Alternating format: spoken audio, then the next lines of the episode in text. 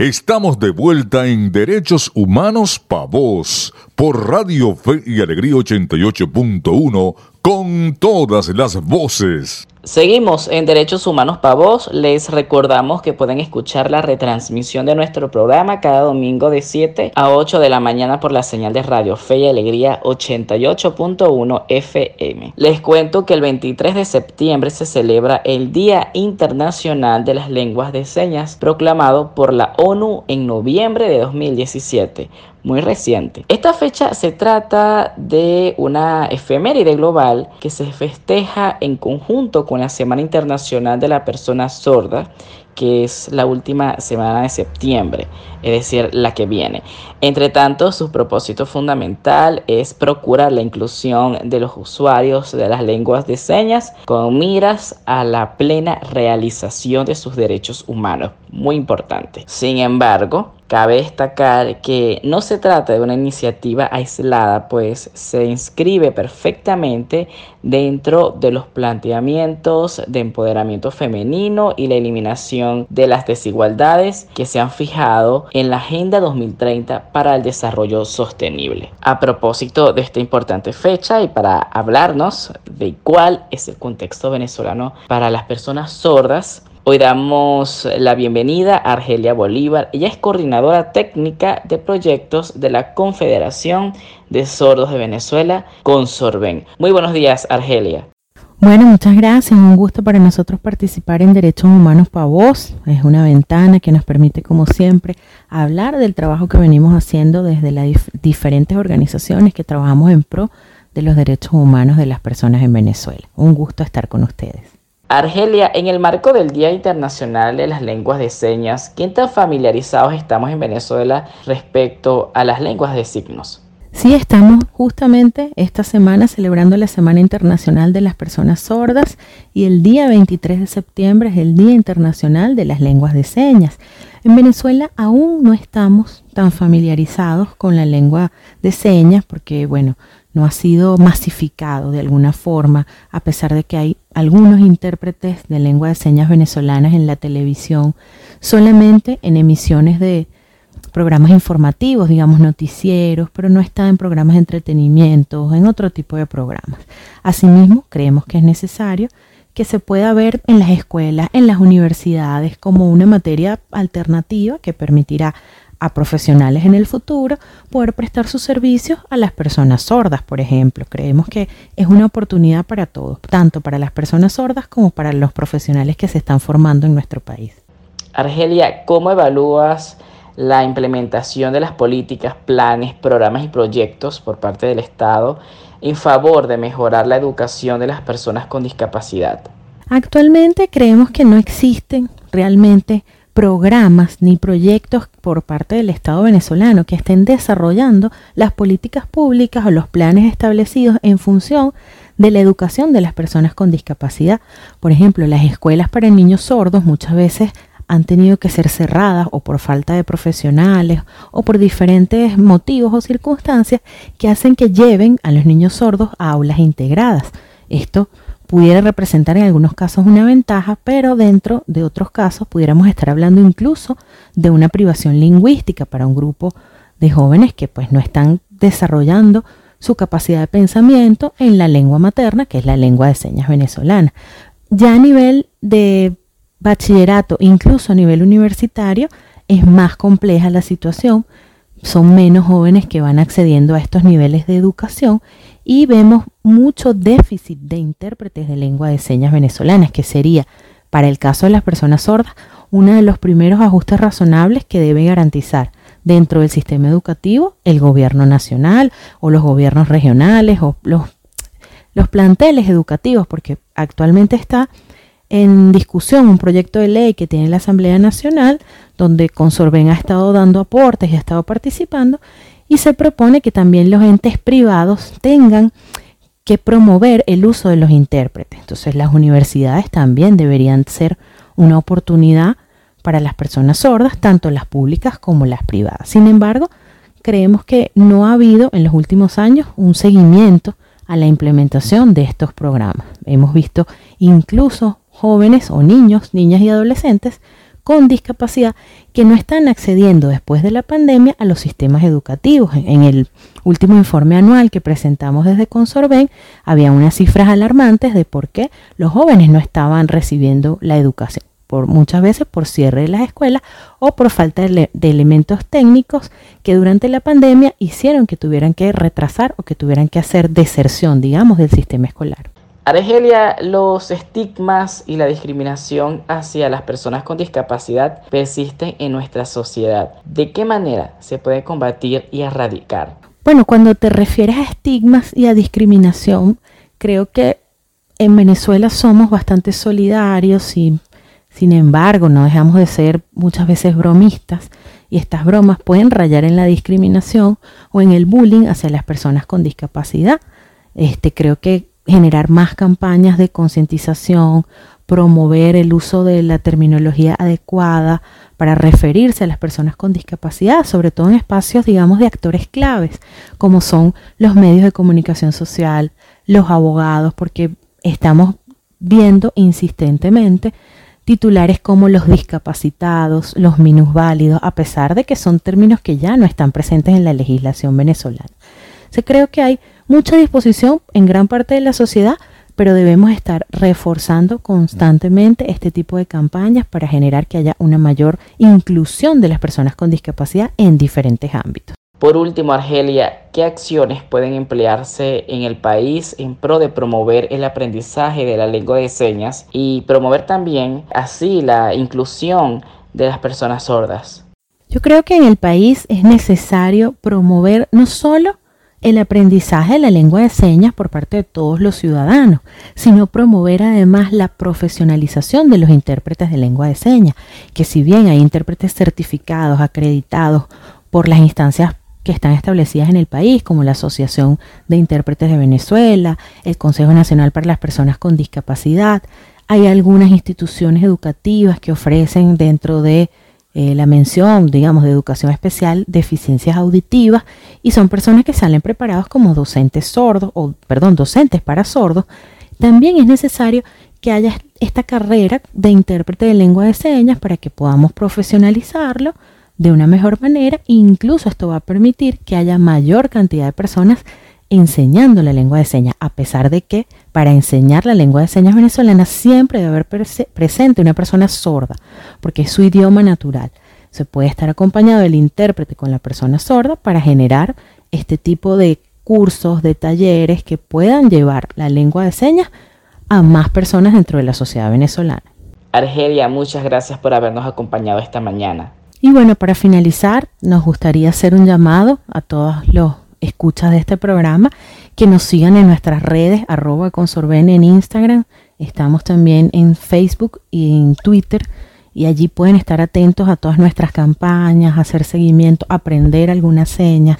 Creo que es importante para todos y todas. Muchas gracias por esta invitación y bueno, fue un gusto participar en Derechos Humanos para vos.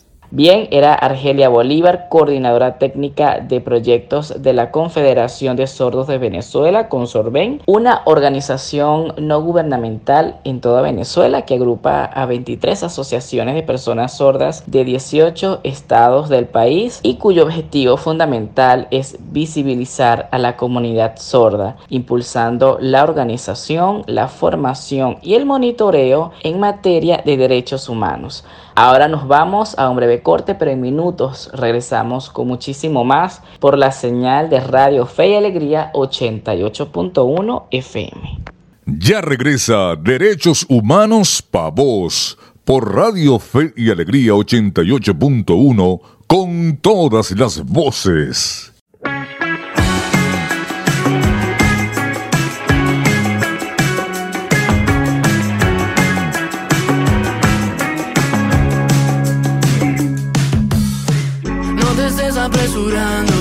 Tómate tu tiempo, que esto es importante y antes de salir por esa puerta, solo ten en cuenta, no es un viaje de ida y vuelta, y si no hay vuelta atrás, yo solo sé que verás que estás buscando algo que ya tienes.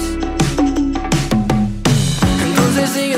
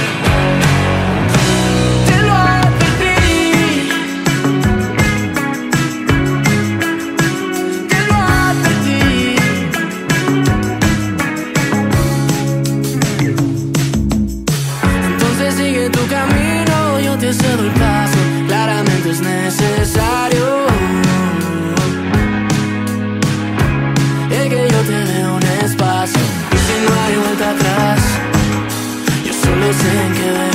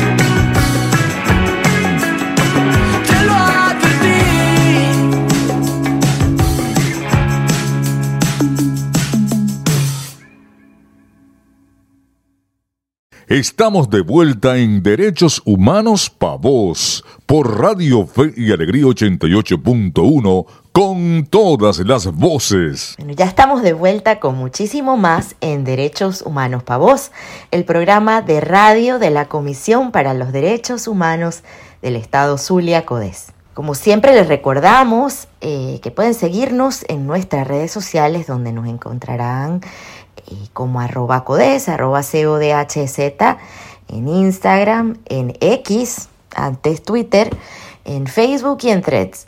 Y por supuesto visitar nuestra página web en www.codes.org. El 21 de septiembre se celebra el Día Internacional de la Paz, una fecha para fortalecer los ideales de paz y en el que se pide un respeto de 24 horas de no violencia y el alto al fuego. La celebración de este efeméride se sustenta en el artículo 3 de la Declaración Universal de los Derechos Humanos, que dice todo individuo tiene derecho a la vida, a la libertad y a la seguridad de su persona, sentando así las bases para la libertad, la justicia y la paz en el mundo. Para ello y para hablar sobre esta fecha enmarcada en la realidad de nuestro país, hoy le vamos a dar la bienvenida a nuestro programa a Nicole Hernández, quien es investigadora del Centro de Justicia y Paz, CEPAS.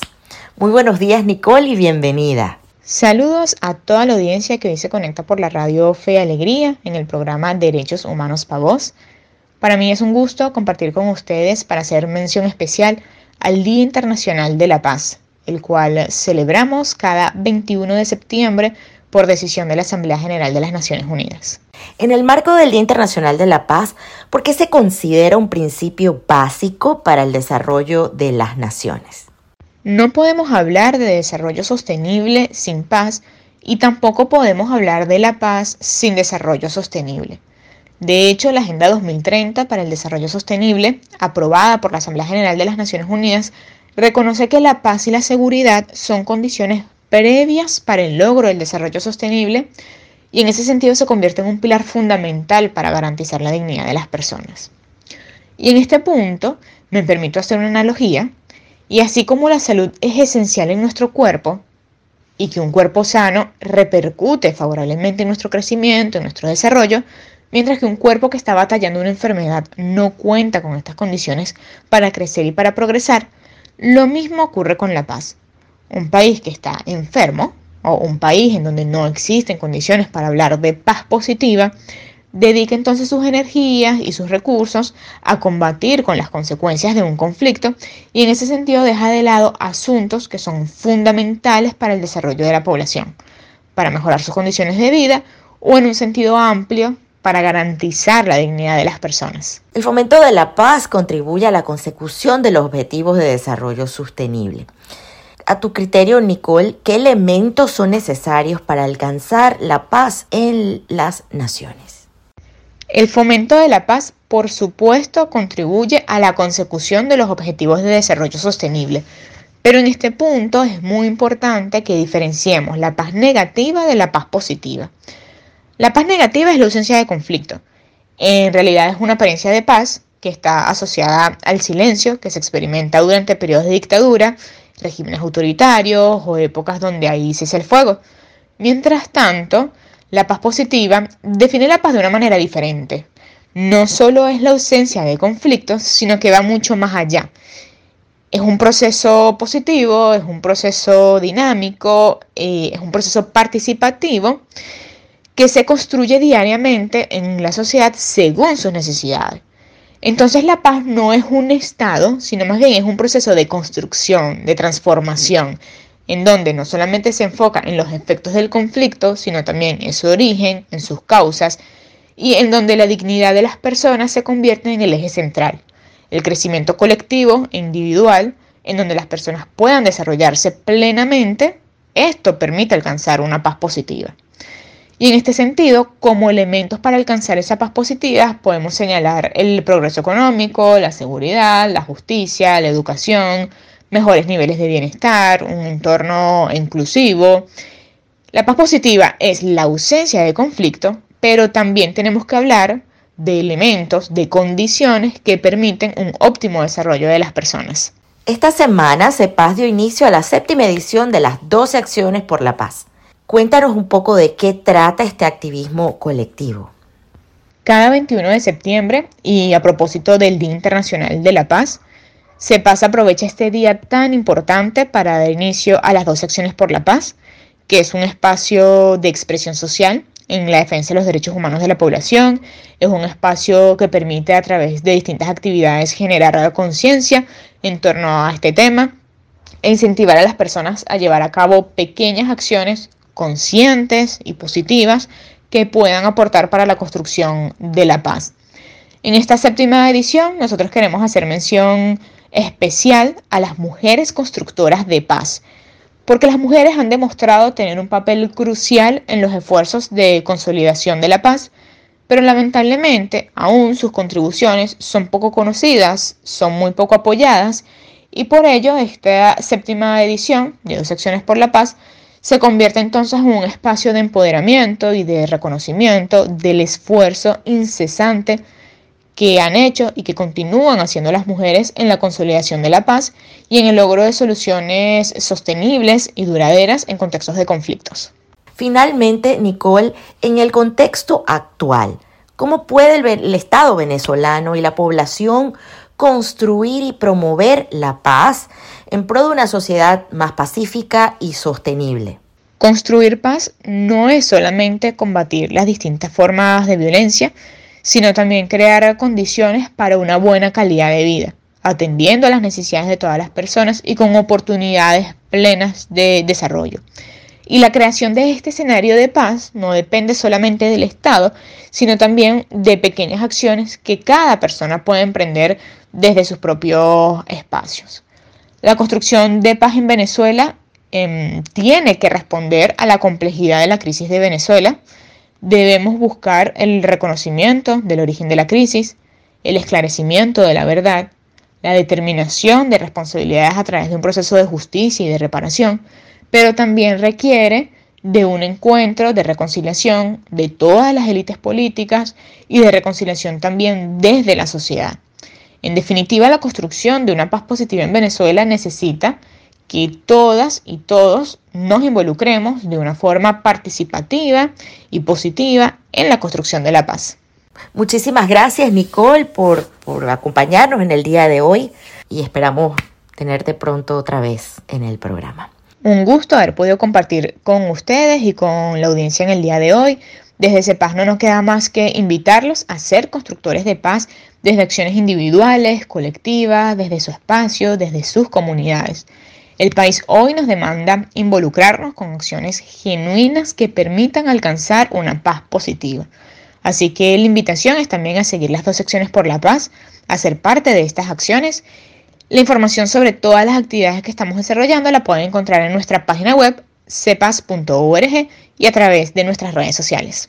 Escuchábamos a Nicole Hernández, eh, investigadora del Centro de Justicia y Paz, CEPAS, que es una organización no gubernamental venezolana de derechos humanos que trabaja por la promoción y defensa de los valores democráticos y la cultura de paz en Venezuela. Finalizando esta entrevista nos vamos a ir a una pausa, pero en minutos volvemos con más por la señal de Radio Fe y Alegría 88.1 FM.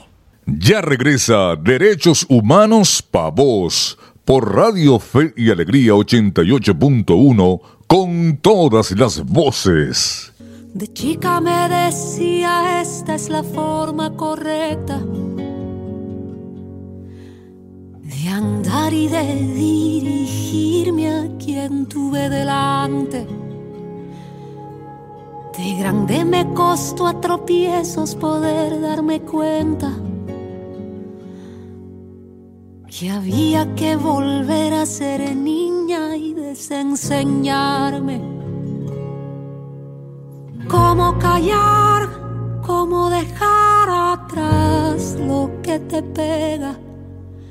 Vengo a ofrecerme hoy. Remamos sabiendo cuál es el precio, con los puños apretados, sin pensar en detenernos. Remamos con la cara contra el viento, con la valentía delante con un pueblo entre los dedos. Remamos con un nudo aquí en el pecho, soñando que al otro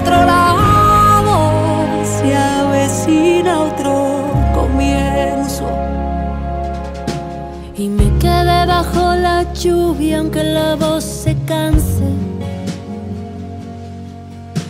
Total es lo único que queda que no se ha quebrado. Donde hay dolor y falta luz, que mi garganta cante. Que la canción agarre en fuerza mis pies anclados. ¿Cómo callar? ¿Cómo dejar atrás lo que te pega? vengo a ofrecerme hoy.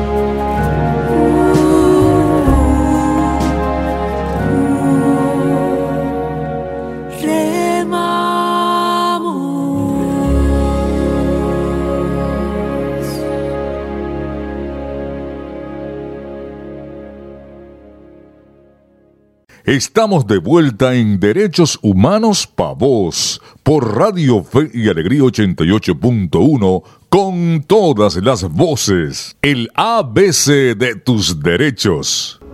La Organización de las Naciones Unidas proclamó el 18 de septiembre como el Día Internacional de la Igualdad Salarial.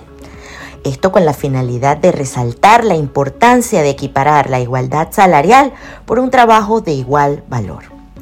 En la actualidad persiste la desigualdad de género y la poca relevancia del empoderamiento femenino, debido a circunstancias históricas y estructurales de las sociedades, destacando que la remuneración salarial percibida por las mujeres es inferior a la de los hombres.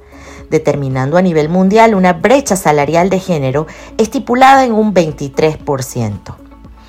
Unido a ello, los niveles de pobreza incrementan tales desigualdades, constituyendo una franca desventaja para las mujeres en la obtención de recursos, oportunidades y acceso al mercado laboral.